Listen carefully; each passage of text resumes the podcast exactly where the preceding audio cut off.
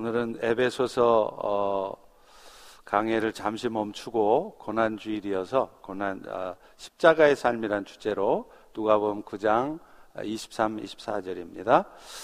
우리 같이 한 목소리 읽을게요. 또 무리에게 이르시되 아무든지 나를 따라오려거든 자기를 부인하고 날마다 제 십자가를 치고 나를 따를 것이니라. 누구든지 제 목숨을 구원하고자 하면 잃을 것이요. 누구든지 나를 위하여 제 목숨을 잃으면 구원하리라. 아멘. 오늘은 고난 주간의 시작인 고난 주일입니다. 어, 저의 경우에 이 고난 주간이 되면 이상하게 몸이 아픈 경우가 많았습니다. 생각해 보면 이것도 큰 은혜였던 것 같습니다. 고난 주간만이라도 주님의 고통을 조금이나마 더 깊이 느낄 수 있었기 때문이죠. 우리 성도 여러분들도 오늘부터 시작되는 고난 주간이 특별한 어, 은혜가 되도록 한 주간 동안 아프시기 바랍니다. 많이 아프시지는 마시고 조금이라도 아펴 보시기를 바래요. 만약 아프기를 원치 않으신다면 대신에 스스로 좀 고통스러운 한 주간을 보내보시기 바랍니다. 고난 주간만이라도 특별 새벽 기도회에 참여해 보시는 것입니다. 평소에는 여러 가지 이유 때문에 새벽 기도를 하기 쉽지 않으셨겠죠. 이해합니다.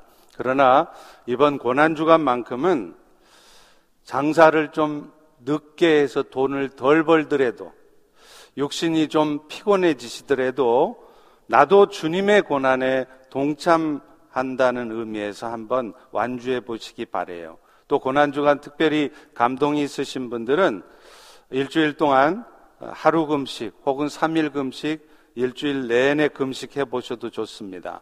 물론 그렇지 않아도 저는 이미 남편 때문에 자식 때문에 충분히 고통스럽다 하시는 분들은 굳이 금식 안 하셔도 되겠습니다. 그러나 금식 기도 가운데 조금이나마 예수님의 고통을 느껴 보실 수 있고요. 무엇보다도 금식 기도 가운데 사탄의 역사로 말미암는 어둠의 결박이 끊어지는 역사를 경험할 수 있기 때문에 그렇습니다. 오늘은 고난주의를 맞이해서 우리를 위해 십자가의 고통을 마다하지 않으신 예수님을 생각하면서 그분의 은혜에 합당한 자로 살아가라면 우리는 어떤 삶을 살아야 할 것인가를 말씀을 통해 나누어 보려고 합니다. 그리스도의 은혜를 입어서 그리스도를 따르는 자가 된 성도들의 삶은 한마디로 십자가의 삶이라고 할 수 있어요. 사실 크리스찬이라는 단어 자체가 그리스도를 따르는 자라는 뜻이에요. 그런데 그리스도를 따르는 제자의 삶에는요, 반드시 각자가 지어야 할 십자가가 있다는 겁니다. 오늘 본문 23절 다시 한번 보실래요? 아무든지, 누구든지 나를 따라오려거든 자기를 부인하고 날마다 제 십자가를 지고 나를 따를 것이니라. 여기서 날마다 십자가를 지고 주님을 따르는 삶은 그리스도에게 속한 모든 성도들에게 하신 요청이지 예수님 주변에 예수님을 열심히 쫓아다녔던 소수의 제자들에게만 한 말씀이 아니라는 거예요. 실제로 예수님은 십자가를 지지 않으려는 어느 누구라도 그분의 제자로 여기지 않겠다고 말씀하십니다. 예수님께서 나타내셨던 놀라운 기적들을 보면서 야, 저 예수님이라면 내 이 인생의 문제를 해결해 주시겠구나 하고 예수님 통해서 내가 뭔가 덕을 보려는 마음만 있지 어떤 상황에서도 내가 좀 힘들어지고 고통스러워지더라도 주님을 쫓아서 살려고는 하지 않는 자들을 예수님은 너희들은 나의 제자가 아니다라고 말씀을 하고 계신 것입니다. 누가복음 14장 27절에 보면 그렇게 말해요. 누구든지 자기 십자가를 지고 나를 따르지 않는 자는 능히 내 죄자가 되지 못하리라. 이렇게 분명히 말씀하고 있다는 겁니다.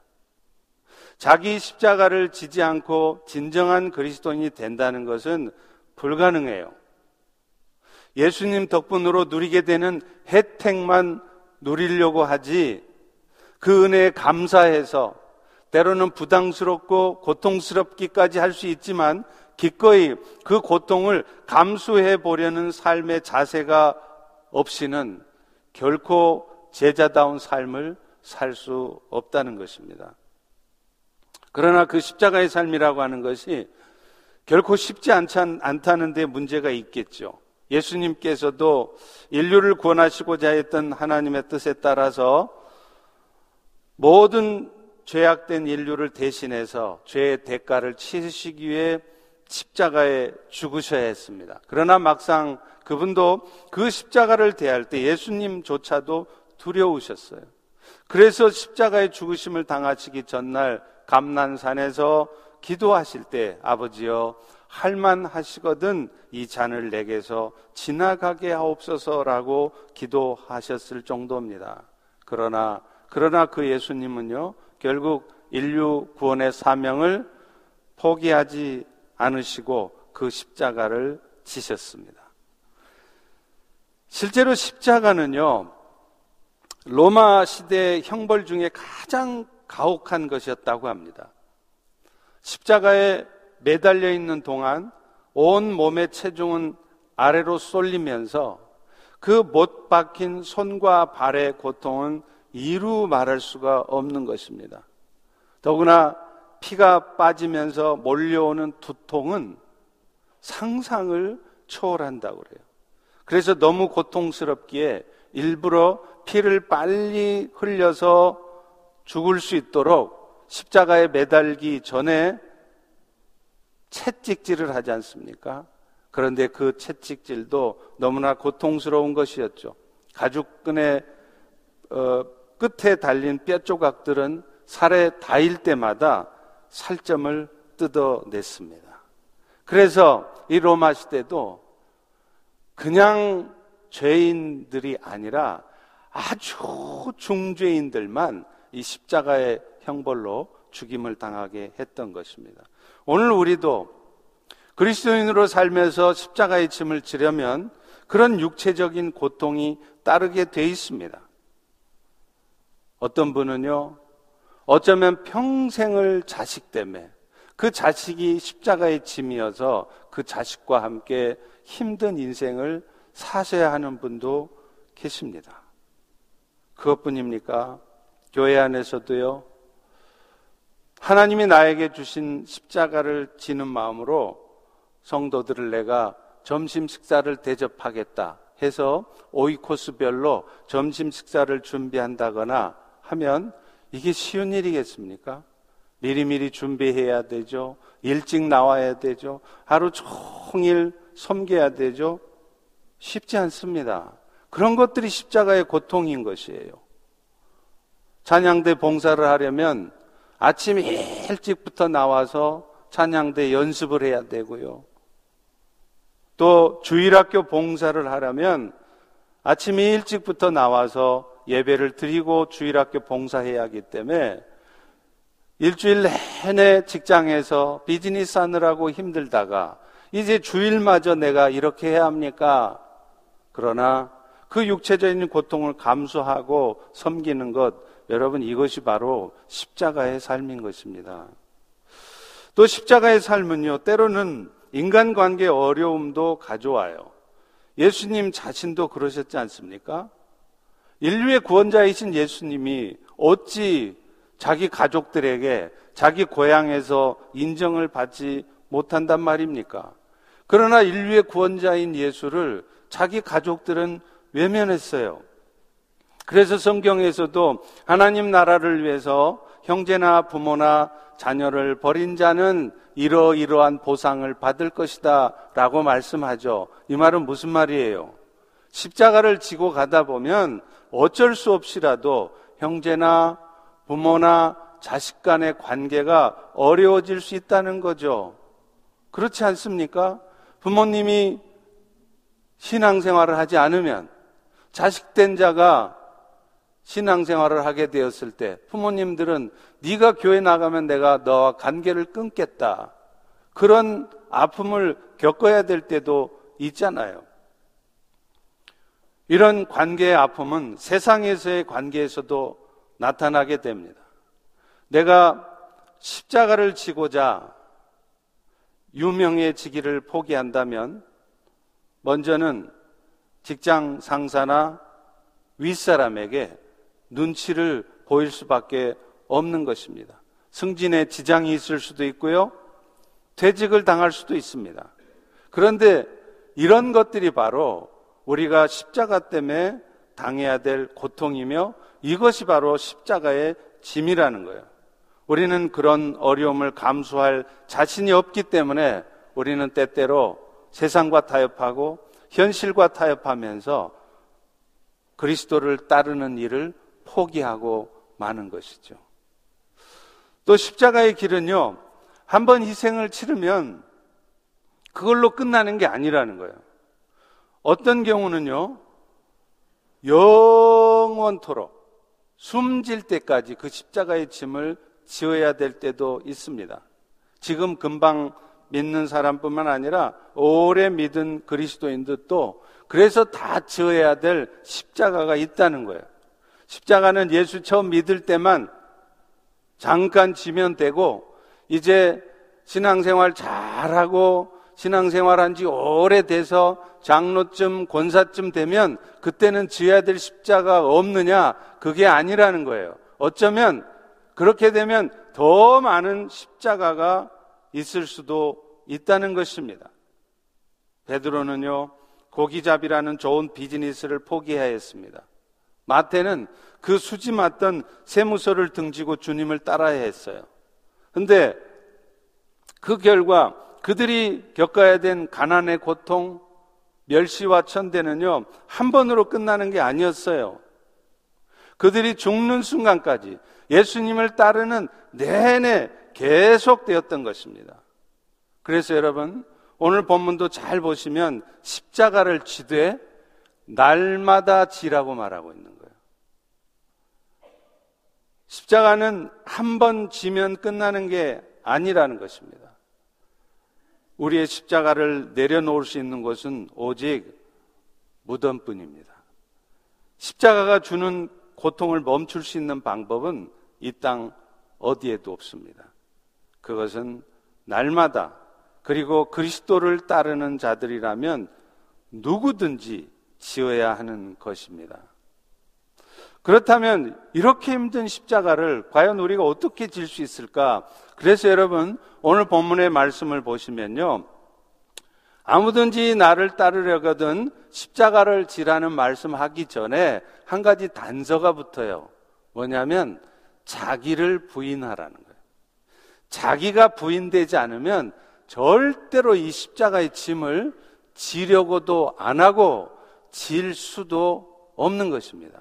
어쩌면 오늘도 오늘 이 고난 주간을 맞이해서 이 말씀을 들으면서 맞아. 그게 하나님이 나에게 지라고 하신 십자가의 짐이 맞아. 그걸 뻔히 알면서도 주님, 내가 그동안 지지 못했습니다. 아니, 앞으로도 지지 못할 것 같습니다. 라고 생각하고 계시다면 그것은 지금 여러분이 여러분 자신에 대한 자기 부인이 안 돼 있기 때문에 그래요. 그렇다면 그 자기네, 자기 부인의 삶은 구체적으로 어떤 것을 의미하겠습니까? 저는 오늘 두 가지를 얘기를 하려고 그래요. 가장 먼저 자기를 부인하는 삶은요, 세상의 가치관을 따라 살지 않는 것입니다. 자기를 부인한다는 것은 자신의 삶이 결국에는 하나님께 달려 있다는 것을 믿고 세상의 가치관을 따라 살려고 하는 자신을 부정하는 것이에요. 여러분, 세상의 가치관은요, 뭐로 가도 서울만 가면 되는 거예요.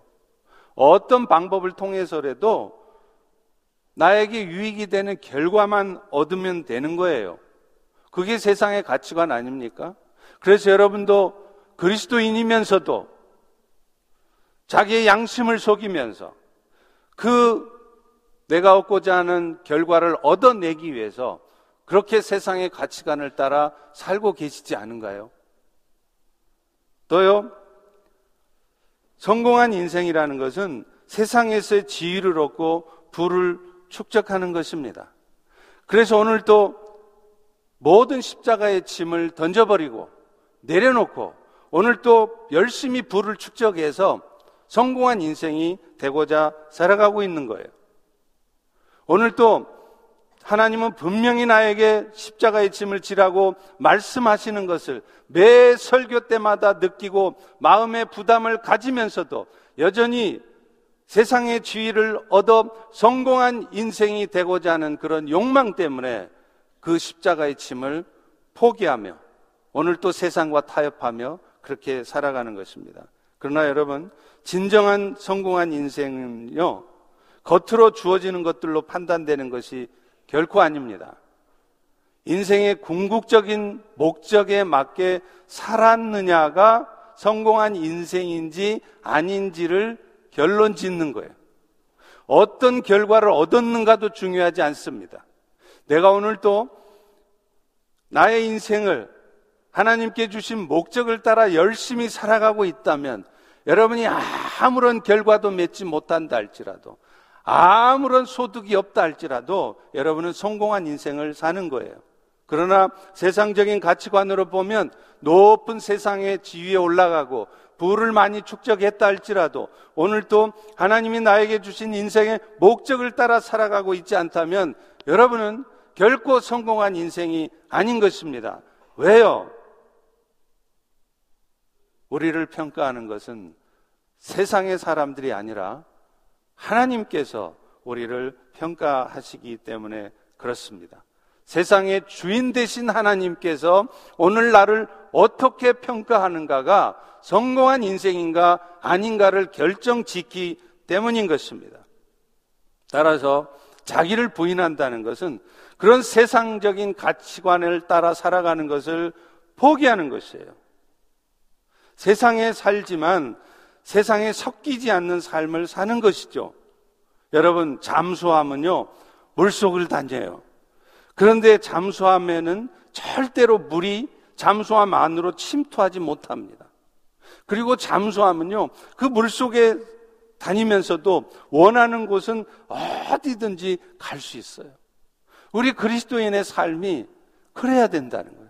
세상 안에 살지만 세상에 휘둘리고 세상의 가치관을 따라 살다가 방향도 잃어먹고 그저 열심히 최선을 다해 살지만 하나님 보시기에는 그렇게 바람직한 삶을 살지 못하는 그런 삶이 아니라 세상에 살면서도 세상에 휩쓸려 살지 않고 세상의 가치관에 휘둘리지 않으면서 하나님이 나에게 주신 목적을 향해 갈 수 있는 삶, 이것이 자기 부인의 삶이며 자기 십자가를 지고 가는 성도의 삶인 것입니다.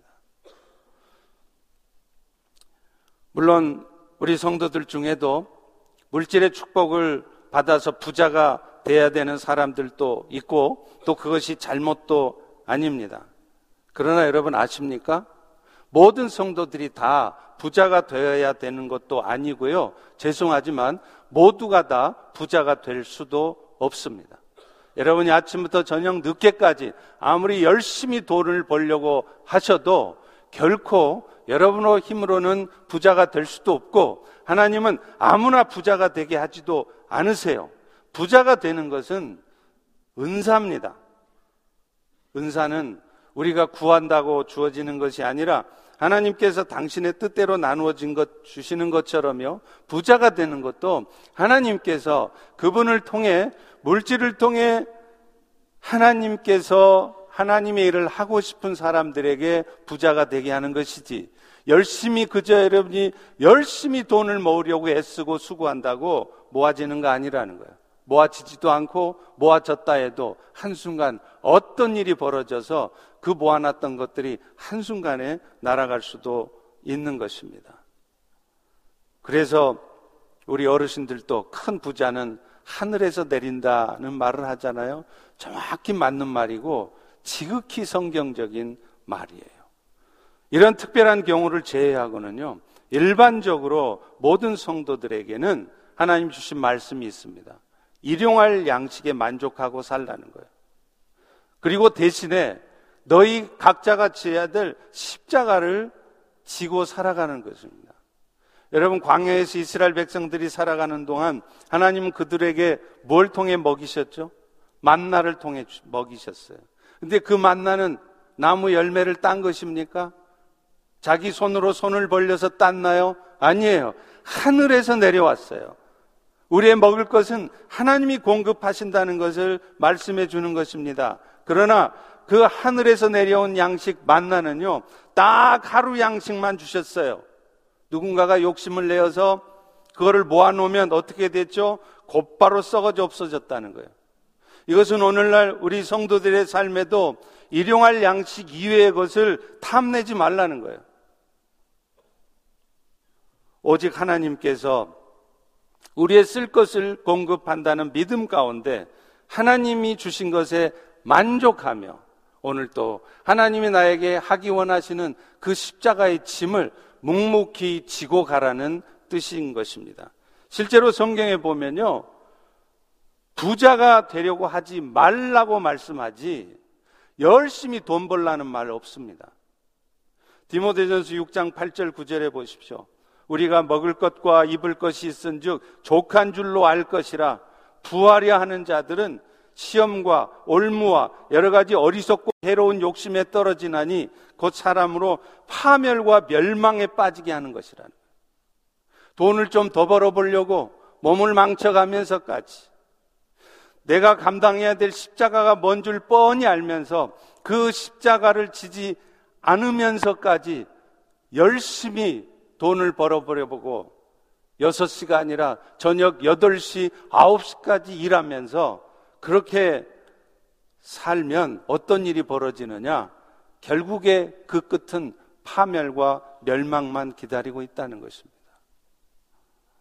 세상의 가치관은 열심히 일해서 돈을 벌라 말하는데요. 성경의 가치관은 부활이 하지 말고 먹을 것이 있으면 입을 것이 있으면 족한 줄로 알라는 거예요. 특별 새벽 기도 고난 주간 동안 내가 십자가의 짐을 져야 된다면 내가 비즈니스를 덜 해서 돈을 덜 벌지라도 내가 이번 주간만큼은 십자가를 지는 마음으로 특별 새벽 기도회를 참여해 봐야 되겠다는 그런 결단을 하라는 거예요. 그런데 하나님이 주신 것, 먹을 것, 마실 것에 족한 마음을 갖지 않고 욕심을 내면 이런 십자가의 짐은 절대로 질 수 없죠. 특별 아니라 특별 할아버지 새벽 기도 기간이어도 참여 안 합니다. 왜요? 더 많이 벌어야 되니까. 자기 부인이란 이런 세상의 가치관에 빠지지 않고 성경의 가치관을 따라 사는 것이며 그런 사람들이 비로소 하나님이 각자에게 주신 십자가를 기꺼이 질 수 있게 되는 것입니다. 오늘 고난주의를 맞이해서 여러분들도 그런 세상의 가치관에 휩싸여 살지 마시고 주신 것을 족한 줄로 알아 기꺼이 십자가를 지는 여러분 모두가 되시기를 축원합니다. 두 번째로 자기 부인은요. 자신의 판단과 생각에 휩싸여 살지 않는다는 거예요. 사실 오늘날 우리의 삶에도요. 때로는 너무나 억울하고 속상하고 힘든 상황들이 많이 생겨요. 그런 상황이 생기면 우리는요, 마치 이스라엘 백성들처럼 먼저 이 모든 문제들을 가져다 준 누군가를 욕하고 원망하고 미워합니다. 내 판단과 내 생각에 휩싸여서 온통 그 인간이 다 잘못한 것이고 그 인간 때문에 내가 이 고통 가운데 있다고만 생각을 하는 거예요. 그러나 아십니까? 성경에 보면요. 이 모든 일들도 여러분을 굉장히 불편하게 하고 여러분을 힘들게 하는 이 모든 일들도 하나님의 허락하심 가운데 있다고 말한다는 겁니다. 하나님의 섭리적 계획 가운데 그런 일들이 있는 것이지 그냥 우연히 어찌하다 보니 살다 보니 그 왼수 같은 인간 때문에 생긴 일이 아니라는 것입니다. 사무엘상 18장에 보면요. 사울왕에게 악한 영이 임하자 갑자기 사울왕이 다윗에게 창을 던져요.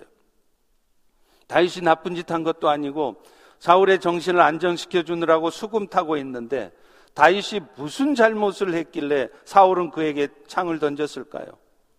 사무엘상 18장 10절에 보면요. 그 이유를 분명하게 말하고 있습니다.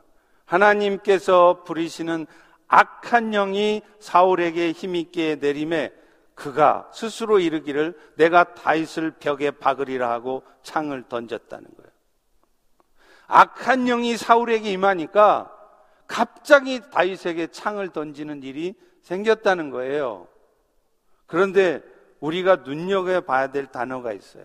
그 악한 영이라는 단어 앞에 중요한 단어가 하나 붙어 있습니다. 바로 하나님이 부리시는 악령이라는 거예요. 이 말은 하나님께서 마치 무슨 조직폭력배 두목처럼 악한 영들을 막 부리면서 그렇게 다윗에게 창을 던지게 만들었다는 얘기가 아니에요. 이 말은 악한 영 역시도 하나님의 통제 아래 있다는 것을 의미해요. 악한 영이 하나님 몰래 사울왕을 통해 다윗에게 창 던지게 만든 것이 아니라 악한 영이 사울한테 임해서 사울이 다윗한테 창 던지는 것을 하나님이 다 보고 계셨다는 거예요. 얼마든지 막을 수 있는 상황에도 막지 않으셨다는 거예요. 이것을 신학 용어로 작정적 작정적 허용이라 그럽니다. providential permission. 하나님은 이 일이 생기면 성도이신 여러분들이 얼마나 고통스럽고 여러분이 얼마나 마음 상하고 여러분이 얼마나 힘들 것을 뻔히 하시면서도 하나님은 때로 누군가를 통하여 또 어떤 상황을 통해 여러분이 마음 아프고 고통스럽고 힘든 상황을 겪을 수밖에 없도록 허용하신다는 거예요. 거기에는 분명한 하나님의 뜻이 있겠죠. 그걸 통해서 내가 좀더 겸손해지게 하신다거나 그것을 통해서 내 일이 결코 내 힘대로 되는 게 내 노력대로 내가 애쓰고 수고한다고 되는 것이 아니라는 것을 깨닫게 하신다거나 또 결국 우리는 악한 본성을 가진 아주 못돼 먹은 틀려 먹은 인간들이라는 것을 깨닫게 하시기 위해서 그런 일을 겪게 하시기도 하겠죠.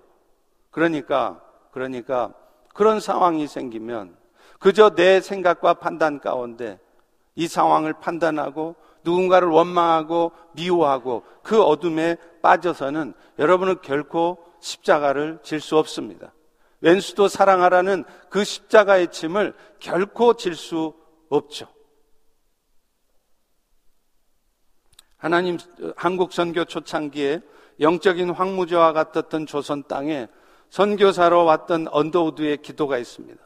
그는 아무것도 보이지 않고 도대체 알 수 없는 조선 사람들의 마음, 절대로 열리지 않을 것 같은 조선 사람들의 마음을 보면서 절망할 수밖에 없었어요.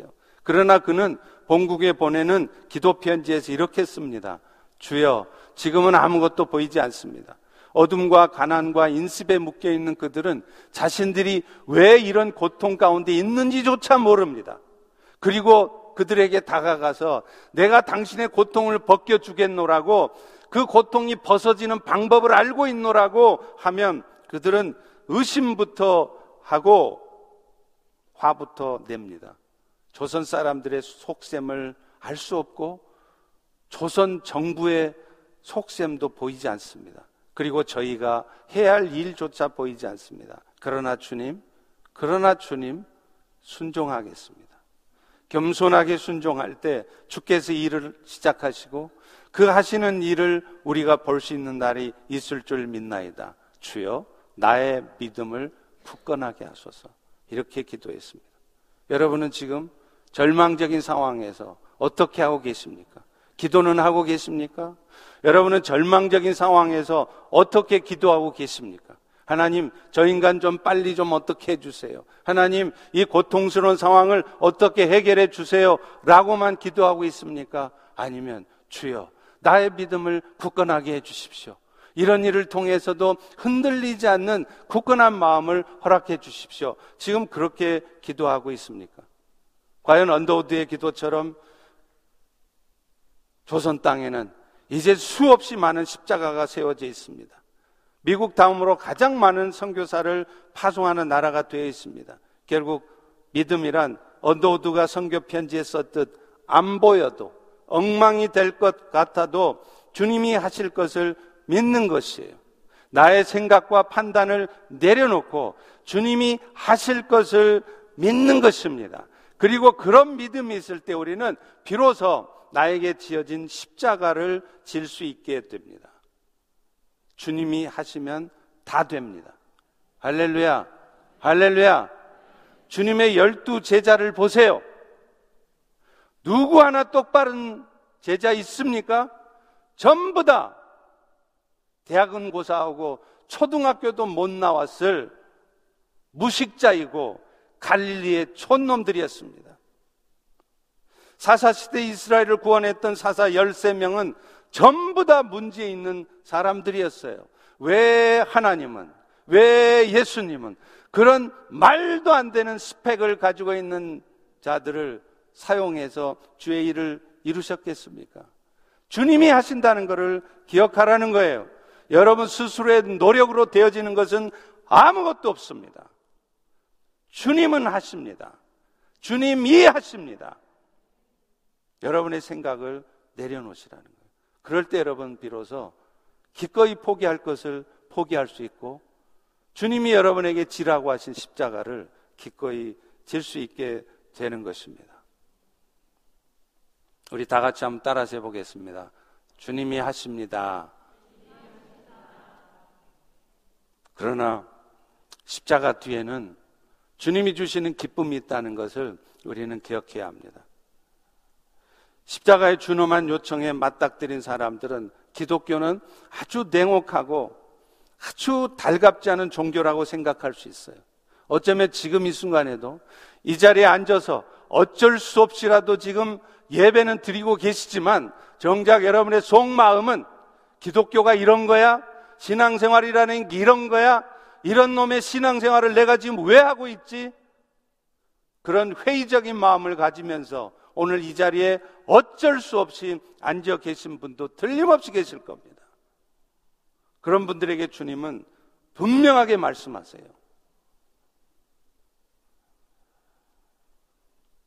자기 십자가를 지고 가는 그 십자가의 삶이 아니고서는 우리는 진정한 복음의 가치를, 복음의 능력을 경험할 수 없다는 것입니다.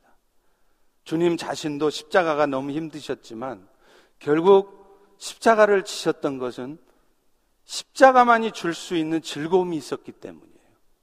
히브리서 12장 2절에도 말씀합니다. 그는 그 앞에 있는 기쁨을 위하여 십자가를 참으사 십자가의 길은 고통스러운 것이지만 그 너머에는요 기다려 볼 만한 그래서 여러분이 지금 지어야 되는 현재 십자가를 참아낼 만한 즐거움이 있다는 거예요. 십자가가 주는 기쁨은요, 세상이 주는 기쁨하고는 차원이 다릅니다. 세상이 주는 기쁨은 일시적입니다. 오래가지 못합니다. 그러나 십자가에 주는 기쁨은요, 영원토록 지속되는 것이고 상황을 초월하는 기쁨이에요. 그런데 많은 성도들은 그 십자가의 기쁨이 그 십자가 뒤에 놓여 있기 때문에 그것을 잘 눈치채지 못하고 그래서 십자가가 내 앞에 있기만 하면 그저 두려워만 하고 어떻게 하든지 당장에 그 십자가를 피하고 싶고 나중에 나중에 나중에 할게요. 그러다가 결국은 십자가를 지지 못하게 되는 것입니다. 베드로는 주님을 위해 어부 생활을 벌였습니다. 그리고 그 결과로 그에게 얻어진 것은 물고기 백신 세 마리가 아니에요.